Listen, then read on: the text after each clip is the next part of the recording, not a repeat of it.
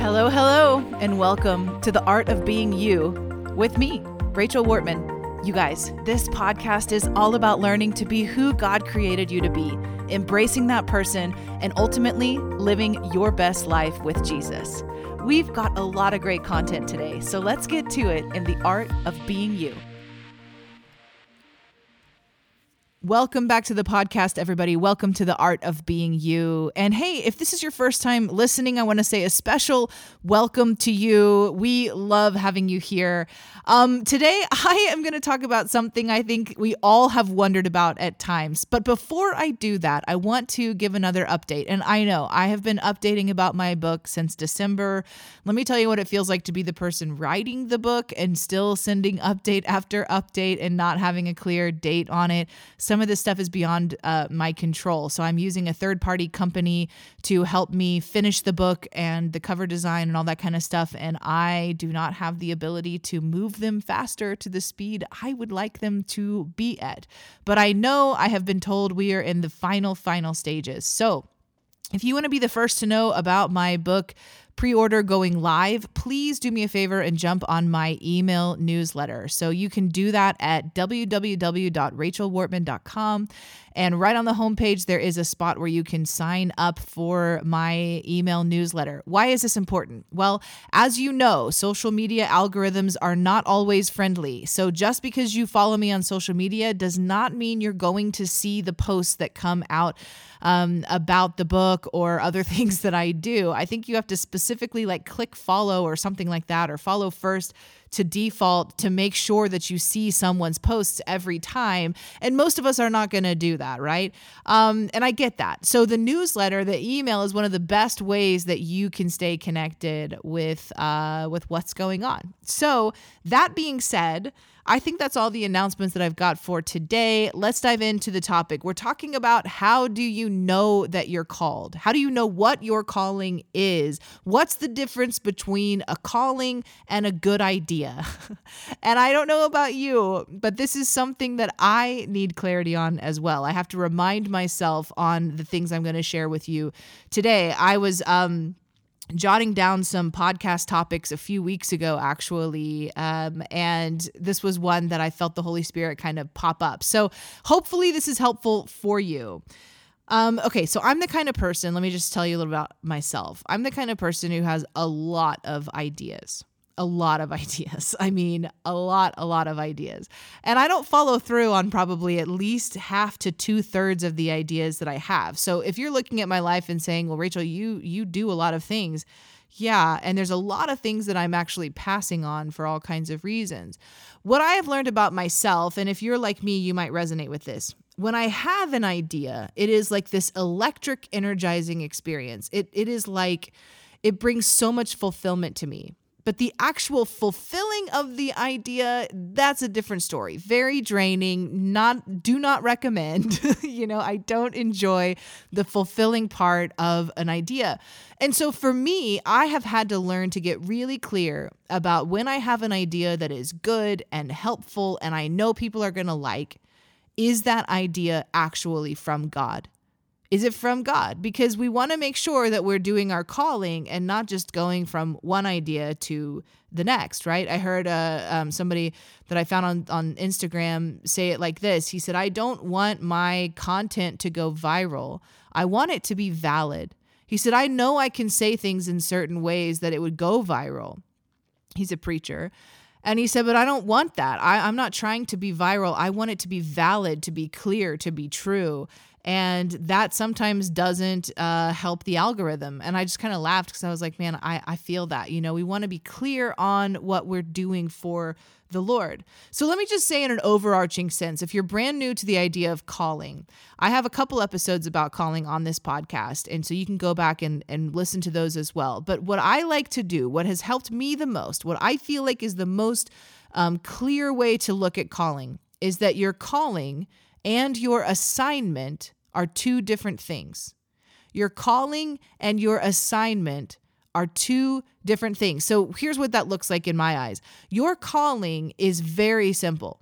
Your calling is to be a son or a daughter of God, to have a relationship with Him and to draw other people to the Lord through your relationship. This would look like when Jesus is giving the Great Commission go into all the world, tell people about me, right? Preach the gospel, make disciples. Ultimately, that is all of our calling. Now, the way that that calling comes about in our life is what we call our assignment. So, our assignments are different. Our assignments are unique to the season of life that we're in. So, shout out to all the moms right now who have little kids at home that are listening to this.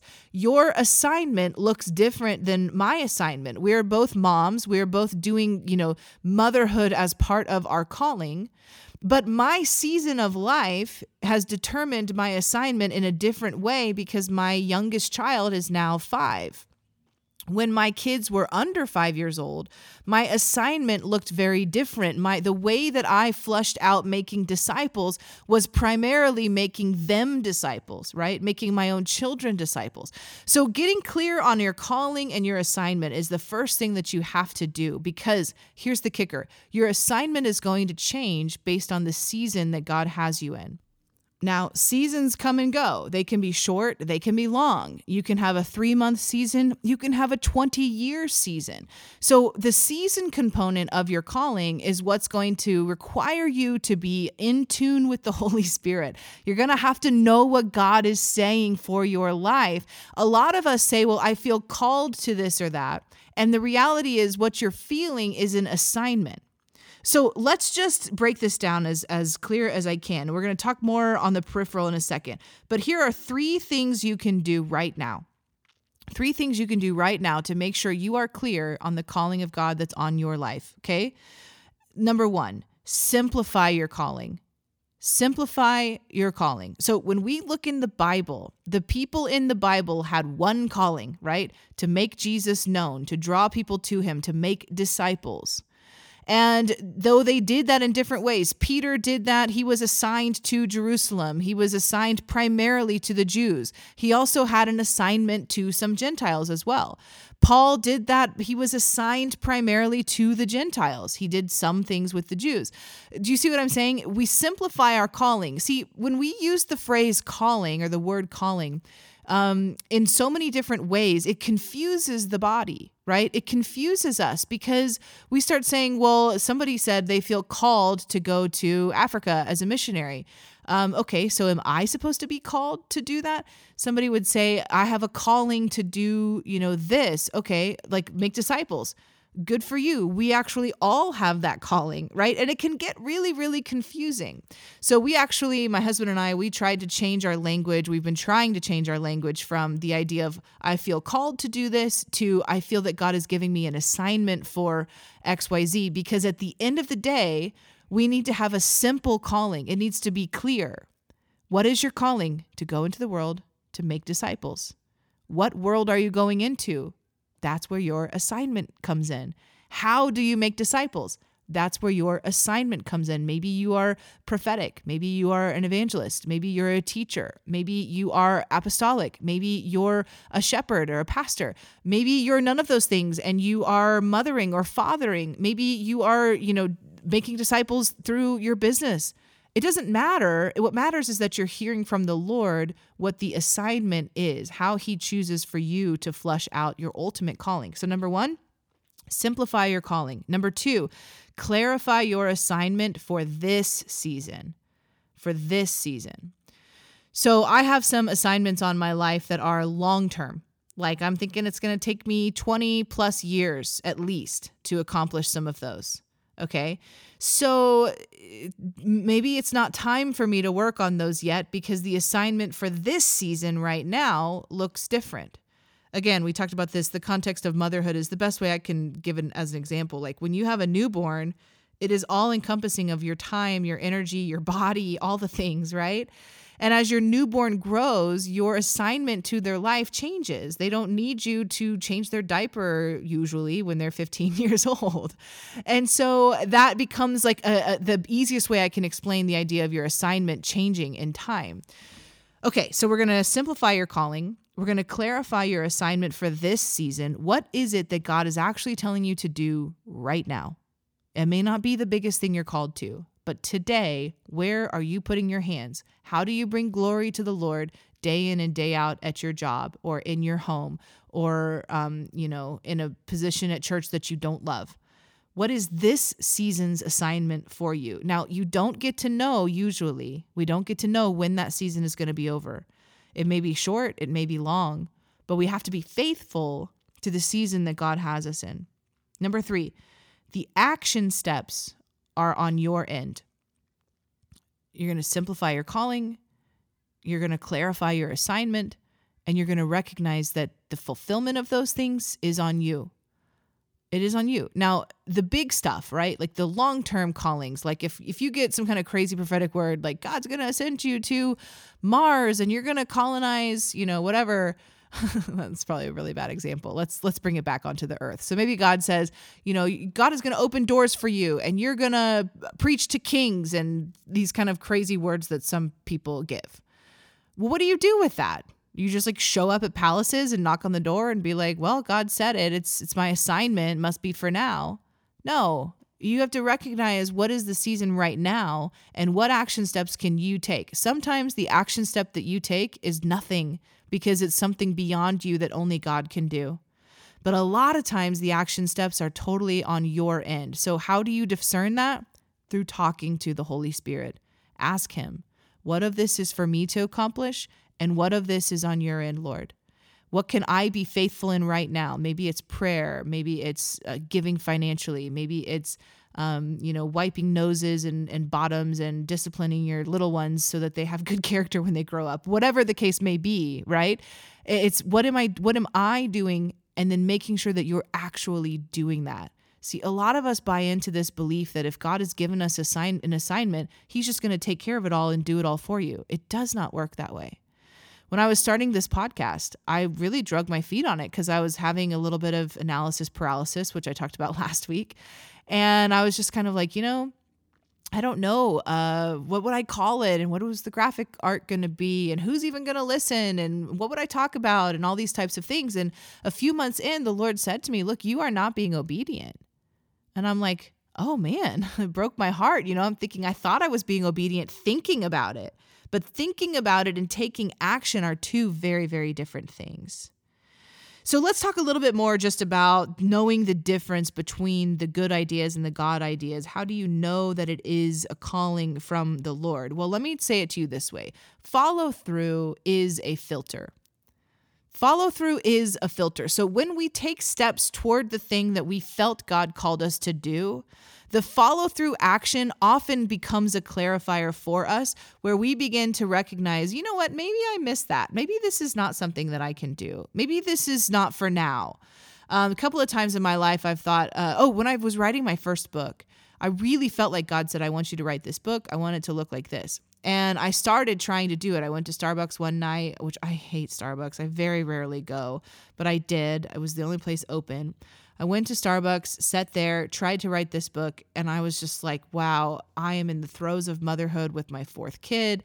You know, she was like, um, I don't know, a baby at that time. And I'm going, I don't know how to do this. I this is not working. And in the follow through, it became a filter for me that it wasn't the right season. Oh, actually, that was before Grace was born it became that it wasn't the right season. Well, lo and behold, the more that I tried to take steps with the book writing process, the closer that I got to understanding what it was that God was asking me to do. You will never discover that if you just stop, if you just think about it and you stop there at the thinking stage. So the follow through becomes a filter for you. You have to hold your assignments loosely because we have to expect that we're missing a piece of the puzzle. Paul says it like this We all see in part, we all know in part, right? We prophesy in part. In other words, there is not one person on the face of the earth that has a fully complete, 100% accurate prophecy with zero room for, you know, misinterpretation is not possible on this side of heaven. So you and I, we are subject to good ideas getting grafted into the God ideas. And as we start taking follow up steps, that becomes a filter for us to, dis- to discern which is which. The next thing you have to do, and guys, if I could just give you one piece of advice, if I could just impart this into you and stick it into your soul right now, I would because it is so important. You have to release your expectation of the feeling of fulfillment. Let me say that again. You have to release your expectation of how fulfillment is going to feel. When you accomplish the assignments on your life, it will not automatically bring happiness. It will not make you feel significant. It will not make you feel all the things that you're hoping and searching for. That can only come from knowing the person of Jesus, from intimacy with Him. And so, all the assignments on our life, we are not doing these to get accolades from God, to get a high five, to get a, a, gold star from God so we can feel good about ourselves for a moment. If that's your motivation, you got to go back to square one because you are missing something. You have your flesh filtering into what you're trying to perceive from the Lord. And I am saying this as somebody who has been around this wagon way too many times. So many times I have had mixture of what I was looking for in significance or whatever in the the also the assignments that God was giving me and I will tell you man it is depressing to discover that fulfilling some of these assignments did not feel fulfilling at all. And through brokenness like we talked about last week, through staying with Jesus, through holy tenacity, I've been able to realize how twisted that thinking was. We don't work for God to make us feel better about ourselves, guys. We partner with God through an intimate place of knowing Him and being with Him, and that is the fulfillment. And however else it, it comes about, whatever happens on the other side of our obedience is not the main thing. The main thing is that we trusted Him and we connected to Him. And I'm telling you, if you don't feel that or you don't believe that, trust me. Start trying to believe it now because it is the absolute truth. So, okay, what does it mean? Uh, I want to talk about this for a second. What does it mean that when people say, well, if God called you to it, God will sustain it? Have you heard this phrase before? It is all over the place, right? If God is calling you to it, God will sustain it. If you try to do it, you'll have to sustain it. And I think it's very poetic and makes sense on the you know, first thought. But when we dive into that, there's a lot of room for nuance that gets lost on us, right? And I want to clarify for a second. When when people say God will sustain it, here's what that means. You will have this internal thing inside of you that continues to show up to do whatever that assignment was, even if you're not seeing fruit from it. So, missionaries overseas, right? Classic, classic example they do not always see fruit. In fact, one missionary family we know um, was in the Middle East for over 10 years, never saw one salvation in that time period. Eventually, they did see an unbelievable harvest of hundreds of thousands. But for 10 years, you're living in a foreign country, you're raising your kids in a foreign country that's hot and doesn't have a lot of amenities, you know, like modern world does, and you're sacrificing that and you're not seeing any fruit from it. How can someone continue to do that? Because God is sustaining it. And what does that mean? That means they wake up every day with this grace on their life to continue to do it. Do they always want to? Heck no. That's such a lie. When God is sustaining something does not mean you're going to want to do it every day. Read your Bible. I mean like um Oh man, there's just so many examples, so many examples in the Bible of people. Elijah comes to mind, right? With the staying power and the sustaining power of God, and yet grumbling at the same time for the assignment that God had given him. That's normal in the kingdom of God. It's just an opportunity for us to manage our heart and commune with the Holy Spirit. So when God calls you to it, he will sustain it. So, how do you know that it's a good idea or a God idea?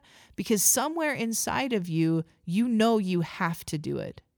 You know you have to do it. You don't know what will happen, but you know you have to do it. And that feeling can become greater than the fear.